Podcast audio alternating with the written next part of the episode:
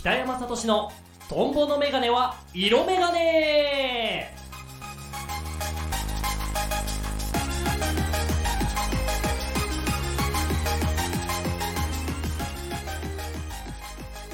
はい始まりました。トンボのメガネは色メガネ。3月前半配信スタートでございます。3月に入ってそろそろね全国的にあったかくなってきた頃なんではないかなと思いますけども皆様ね、えー、いかがお過ごしでしょうか？私はねこの時期になるとね あの毎年通う え耳鼻科に行かなきゃねいけないなーなんて思う時期になってきましたけどもね花粉症なんですよ。もうねだから病院？あの保険証のさ、なんか、これ、こんだけ保険証のやつでね、あの、使いましたよみたいな、あの、医療費、ね、こんな感じで使いましたよみたいな、毎年なんか届くじゃない。あれをね、見てね、あの、ま去年はなんやかんやってちょっとね、他の用事でもね、あの、病院行ったりしたことがあったから、あの、他のも書いてあるんだけど、基本的に毎年、その、この時期に耳鼻科に行った記録だけが送られてくるっていうね。ねえ、なんか、保険料、ね、元取れてんのかなと思っちゃいますけど。まあね、そういう話じゃないですけどね。まあね、なんかあった時のためにね、あの、保険料を払ってますんで。あの、ね、この花粉症の時にもね、助けていただきたいなと思っております。まあね、えー、そんな感じで3月ですけども、まあ、3月といったらね、もう、学生さんたちはもう受験は大体ね、終わって、もう、卒業式の人もいるでしょうし、ね、卒業式もうちょっと先だよっていう方もいるとは思いますけども、まあまあまあ、何？山はもう越えて、ね、あの、あとは、あの、終わるだけでしょう、多分。というわけでね、まあ、春のね、ちょっと暖かくなってきた気分にも誘われつつね、えー、楽しく ちょっとね、気を抜きつつやっぱね、ずっと気を張り詰めてると疲れちゃいますんでねちょっとずつね、あのー、気を緩めて楽しく過ごしていければいいな、なんていうシーズンでございますけれども。まあね、そんなね、私、トンボもね、あの、まあ、例によって、ね、まあ、この時期だからっていうかもう、冬は基本的にね、あの、なんかね、抜けちゃうのよね、気持ちが。それでね、まあ、毎年のことなんだけど、まあ、冬場、あの、ムチムチ太ってくるわけですよ、私は。あの、まあ、ね、言っちゃえば、あの、寒さに対応するために、あの、脂肪をつけてるんだと言ってはいますけども まあ、ただ動かんだけ。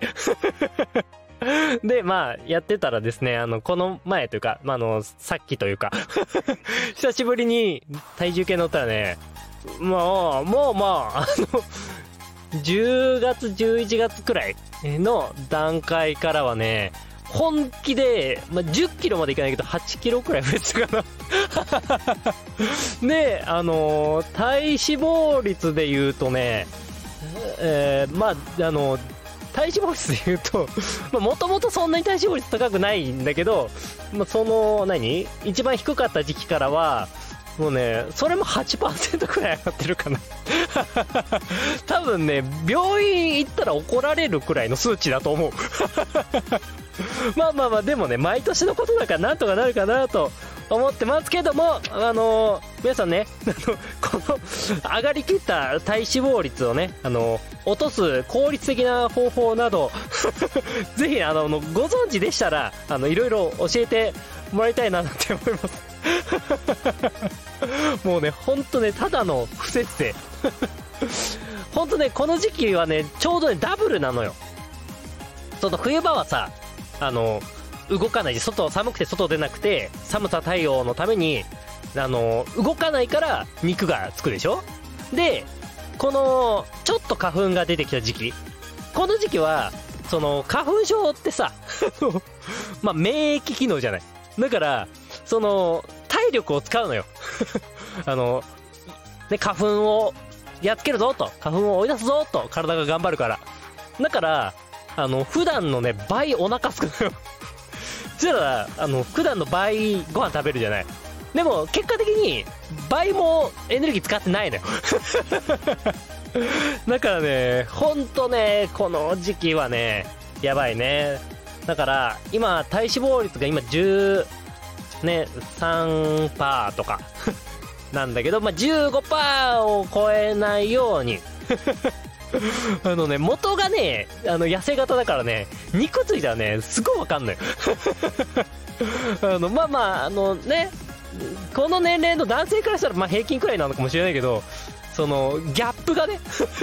すごいんで、あの、ちょっとね、バランスを取りに戻しに行きたいな、なんて思いますので、ぜひ皆さんの、ね、体脂肪率削減方法も、ぜひぜひ募集しております。てなわけで、この番組では皆様からのコメントやいいね、メッセージなどを募集しています。番組へのコメント、いいねなどを送るには番組ページ内にあるメッセージを送るボタンやいいねボタンをご利用ください。パソコンやスマートフォンでご利用いただけますので、皆様からのご意見ご感想、リクエストなど、ぜひぜひお待ちしております。それでは、トンボのメガネは色メガネ。今回も元気よくスタートですこの番組は In Reality the Dream ミュージックゼロチャンネルの提供でお送りします。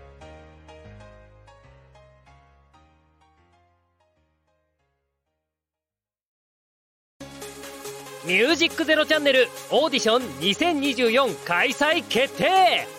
インターネットメディアコンテンツ配信サイトミュージックゼロチャンネル2024年度新番組 DJ パーソナリティ大募集。次戦他戦は問いません。経験不問。皆様からのご応募お待ちしております。エントリー方法など詳しくはホームページで。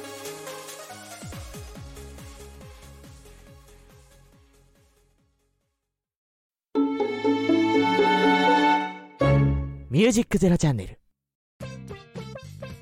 トンボの妄想ナレーション。ションションション。ションはい、というわけで始まりました、トンボの妄想ナレーションのコーナーでございます。このコーナーね、私、トンボがその時気になってることだったり、まあ、の、本当に私のね、あの、妄想、想像の中だけのことだったり、まあ、そんななんや今夜を、あのね、ナレーションの原稿のようにね、あの、私が作りまして、皆さん今に発表していこうというコーナーになっております。そしてね、あの、冒頭オープニングでもね、喋ってましたけども、ほんとね、花粉症のシーズンなんでござ、ございますよ。ほんとね、まあ、目かい、鼻水出る、ね、あの、頭がぼーっとするのね、あの、三連パンチがね、厳しい時期なんでございますけども、まあ、そんなこんなでね、やっぱ花粉症についてちょっとここで あのナレーション1個やらせていただければなと思いますので で別に恨み節じゃないですよ まあね、あの、こんな体質の方もね、たくさんいらっしゃると思いますので、まあなんか、ね、共感する部分とか見つけてくれたらいいなと思います。てなわけで、聞いてください。どうぞ。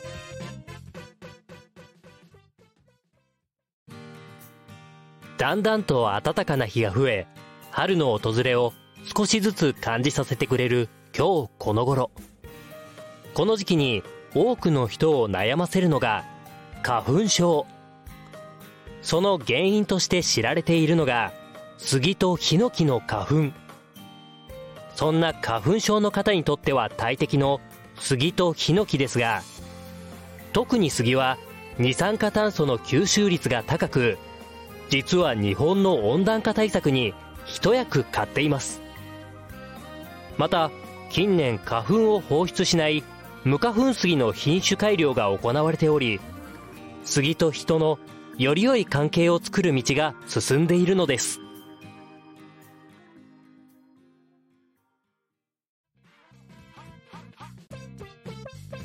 はい。というわけで、聞いていただきました。ね、花粉症のお話ででしたけども、杉、ね、意外と、なんか、役に立ってるらしいよ。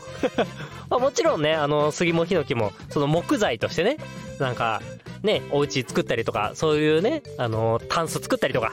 そういうのでいろいろ使われてはいますけども、それ以外にももう、何？ねえ、だから、マングローブまではいかないんでしょうけども、その二酸化炭素いっぱいね取り込んでくれてね温暖化対策にねなってるっちゅう話らしいですよ。私もそんな知らなかったけど。でなんかね最近ではその花粉がね出ない杉の品種改良とかもちょっとずつなんか行われてるらしいのでねそんなのが増えていけばいいななんて思いますけども。でさあの花粉症がさなんか日本特有のものって言うじゃない。ねえまあねそんなバカなと思ったけどあれなのねあの杉とかヒノキに関しての話なのね。その 日本特有っていうのは。なんかね杉って日本の固有種なんだね。なんか今回調べて俺ね初めてちゃんと分かったけどね他の国に杉ってないんだってよ。ねあのヒノキもあの日本と台湾だけなんだってよ。ああの自生してんの。ねえだそらないよな。そらこの時期の花粉他の国じゃないよなと思うよね。だからせいぜい台湾の方台湾はじゃああんのかな？ヒノキの花粉症。まあねヒノキもね高級なね木材としてねあのいろいろ役立ってますから。ねあのなくてはならないものなんですけどもね、ちょっとでも 私みたいなね、えー、花粉花粉症のねやつにはね優しくなってくれたらいいなと思いますけど。あちなみにねあの3月7日が花粉症記念日っていう記念日らしいですよ。なんかねそんな、ね、記念されてもと思うけど ねいや、まあ別にこっちは辛いだけですけど、と思うけど ね記念されても全然嬉しくはないんですけどね えー、そしてそして、えー、もう一個、ナレーション作ってきております。もう一個はね、えー、3月のね、え、イベントで、え、まあ、2月からの、ね、連動イベントですよね。バレンタインデーがあったらっちゅう話ですよ。そして3月これありますよねっていうお話 をちょっとだけさせていただきたいなと思います。では、えー、そんなナレーション聞いてください。どうぞ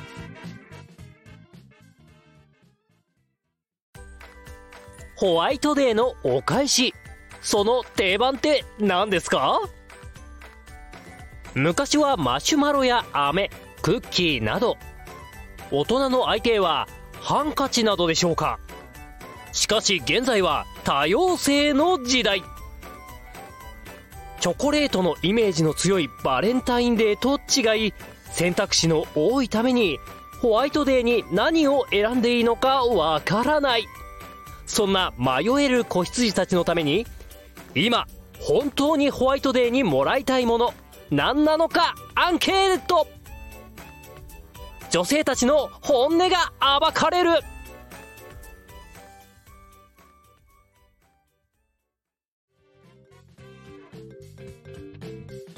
はい。というわけで聞いていただきました。ね。えー、もちろんね、バレンタインデーのね、対をなす行事、ホワイトデーのお話でございました。いや、本当にさ、ホワイトデーってさ、正解がわかんないよね。その何をさ、あげたらいいのみたいなのが、その、なんかさ、あなんかね、お菓子だったらまあお菓子、もう、まあいろんなね、ジャンルがあるわけだし、さらにさ、その、まあ、バレンタインデーがチョコレートだからさ、これチョコレートを返してはいけないのかなとかさ、なんか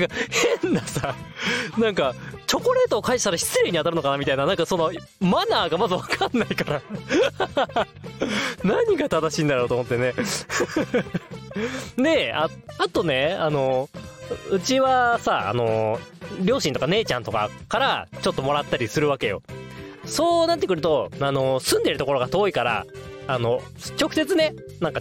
あの、楽天とかで注文して、家にね、実家に届くようにすることが多いんですけど、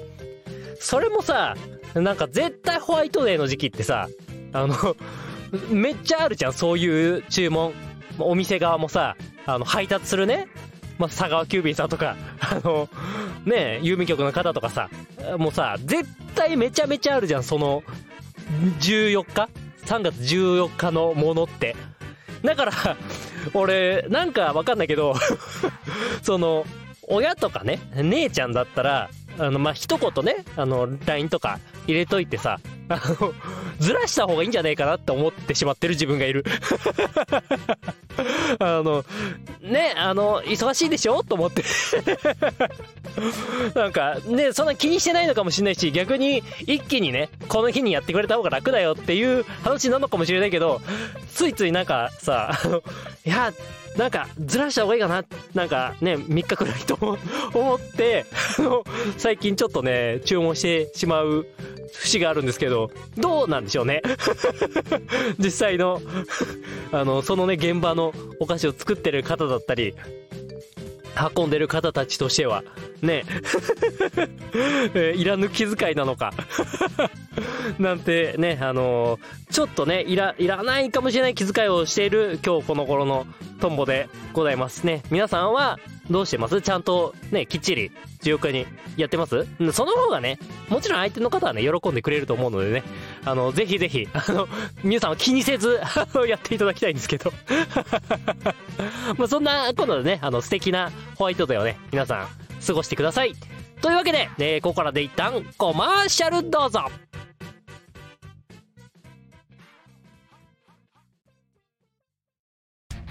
ミュージックゼロチャンネルをお聞きの皆さん、そしてその他のアプリでお聞きの皆さん、こんにちは。役者をやっている、春木菜です。春木菜だ乗ってきなこの番組は役者をやっている私、春木菜が、この場所からさらに芸能の波に乗っていくと意気込みつつ、好きなことや気になることをみんなと一緒にお話しハッピーな時間を一緒に過ごそうという番組です。その月の誕生日を勝手に祝ったり、お酒の話をしたり、好きな作品の話をして皆さんにご紹介したり、なんだかんだ喋っておりますので、ぜひ皆さん一緒に聞いて乗っていってもらえると嬉しいです。みんなも一緒に、せーの、乗ってきなー。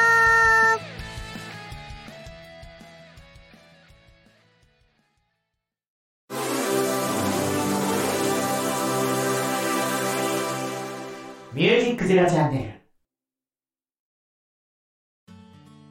ル。ロケしちゃいました。はい。このコーナーはね、えー私、ともが、ね、ここ、今の収録とはまた別で撮ってきたね、え音源を皆様に聞いていただこうというコーナーになっております。今回はね、あの、前回までは、えーえー都電？ん？都電荒川線、通称桜トラムに乗って、えーまあいいとこまで行って お散歩してっていうねのの流れでおやつ食べたりっていうのをね聞いていただいてたんですけども、えー今回はまあそれがね第1弾の桜トラム編が終わり 次は ねあのーね、その桜トラムの続きでもね良かったんですけど 良かったんですけどあの私がねあんまり同じ方面に移動するとね飽きちゃうんで。飽きちゃうんで、え今回は、えー西荻窪近辺編。になります。てなわけでね、また、あの、私がね、あの、散歩して、何か美味しいものを見つけられたらいいなという感じで、うろうろさせていただきますので、ぜひ聞いてください。どうぞ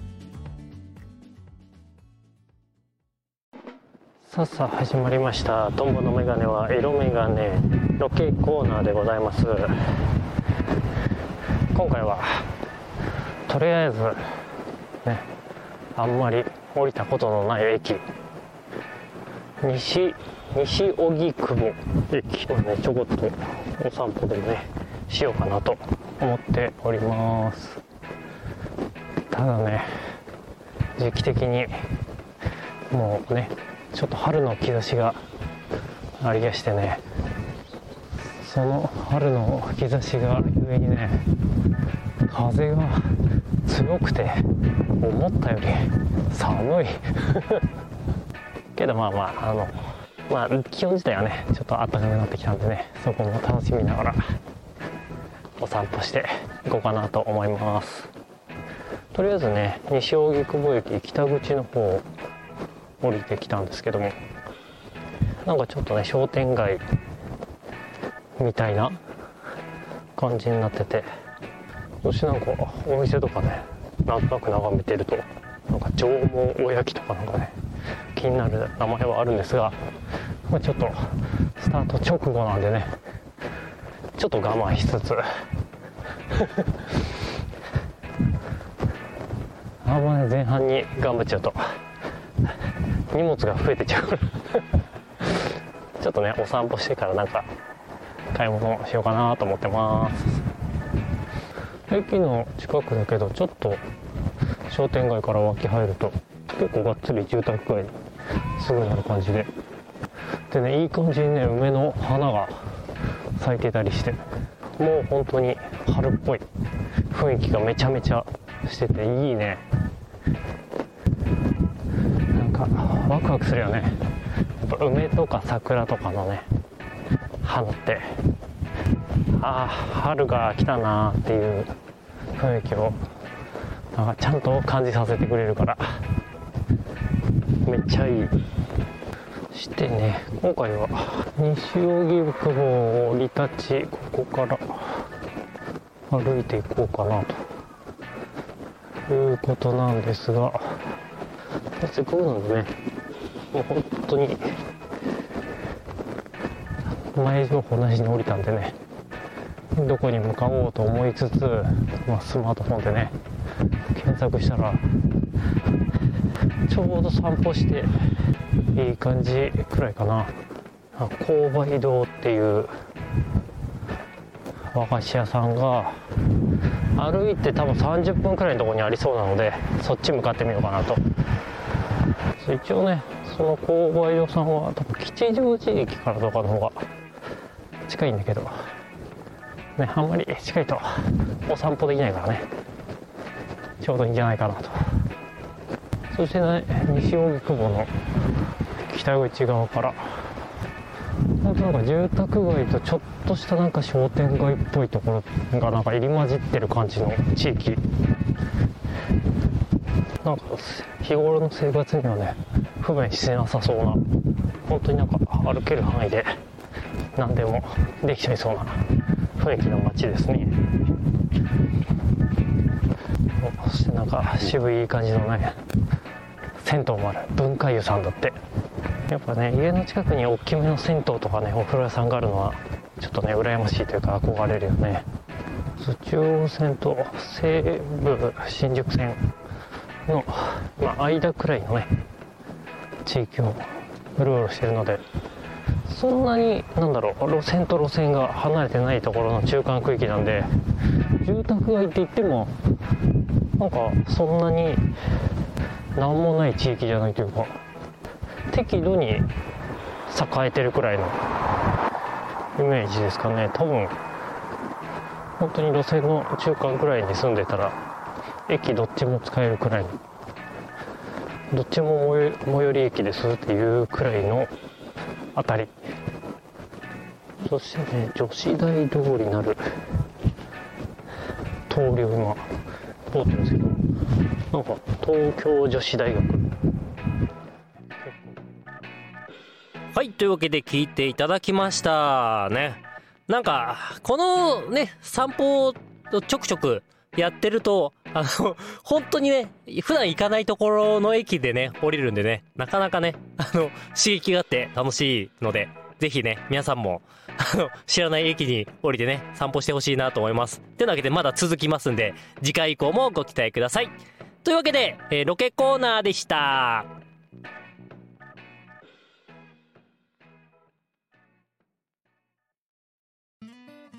ミュージックゼロチャンネルお聞きの皆さん、こんにちは。姉の舞です。妹のさきです。二人の番組、アドリブ30分。どんな番組ですか？え？めちゃくちゃ この番組はさきはラジオパーソナリティになりたいけれど脚本を考えられないので姉の舞を巻き込んで30分アドリブでやり過ごそうという番組です。意味わからんよ。そうですこんな皆さん聞いてください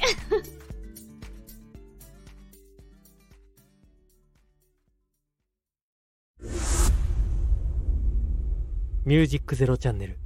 パワープレイ。ジャングルカンガルー。光。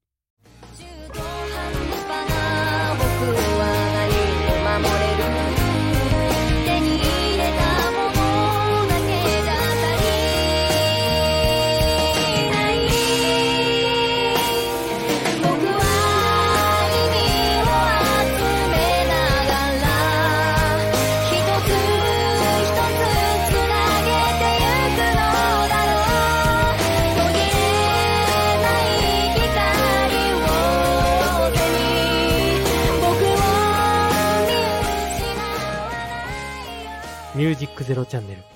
パワープレイジャングルカンガルー光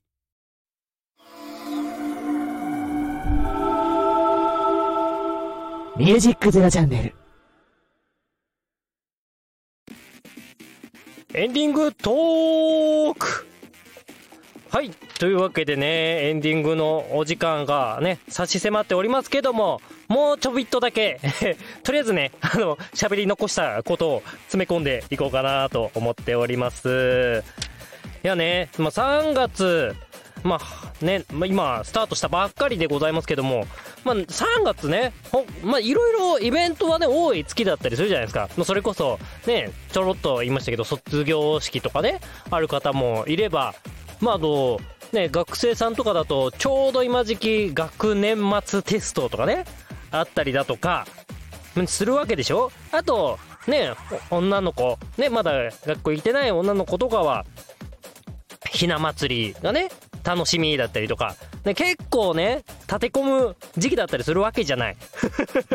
ねえ、まあもう、私はね、その辺関係ないっちゃ関係ないんだけども ね、3月のね、イベント、まあ、ひな祭りね、桃の節句でございますよ。いやーね、皆さん、何する？なんかさ、この日ってさ、その、なんかイベント感はあるじゃん。世の中的に。なんか、お店とかでもさ、ひな人形のね、なんか装飾とかしてあったりとかさ、ご飯屋さんとかでも結構ね、置いてあったりするじゃん。けどさ、よくよく考えるとさ、その、飲食店とかで、まあ、ひな祭りのね、まあ、装飾、まあ、お代理様とおひな様みたいなのがちょっと作ってね、置いてあったりとか、するけどさ、なんか、メニューにさ、なかなか貢献できてない気がしない？なんか、クリスマスとかだったらさ、なんかそういうチキンがね、あったりとか、なんか、あるじゃん。そういうのが チキン料理が増えたりとか、あるけどさ、なんか、装飾を一応ね、イベントに合わせて、あと、何、ハロウィンとかもさ、なんかかぼちゃ料理が増えたりとかさ、あるじゃん。でも、ね、装飾とかもいっぱいね、頑張ってくれて、お店の中。でも、ひな祭りってさ、なんか一応装飾するけどさ、なんか それで何か出すみたいなのさ、ないよね なんかさ、あの、ない、ないのかね？その代わりになるもの やっぱ、桃の節句だから桃なのかな？あ、桃のスイーツ、でも、スイーツだからな。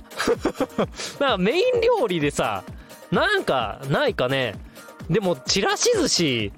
食べ行かないか。なんか、ね、地方でさ、ない、ないのかね？その、ひな祭り専用のさ、美味しい料理みたいな。なんか、居酒屋とかでも食べれるような。なんか、ぜひ、そういうの流行ってほしい。その、何？節分の時の恵方巻きみたいな、なんか新しい食のムーブメントを ぜひなんかね、増やしてほしいなっていう願望があります。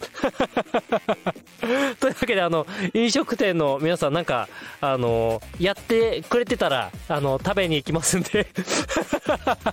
ぜひよろしくお願いいたします。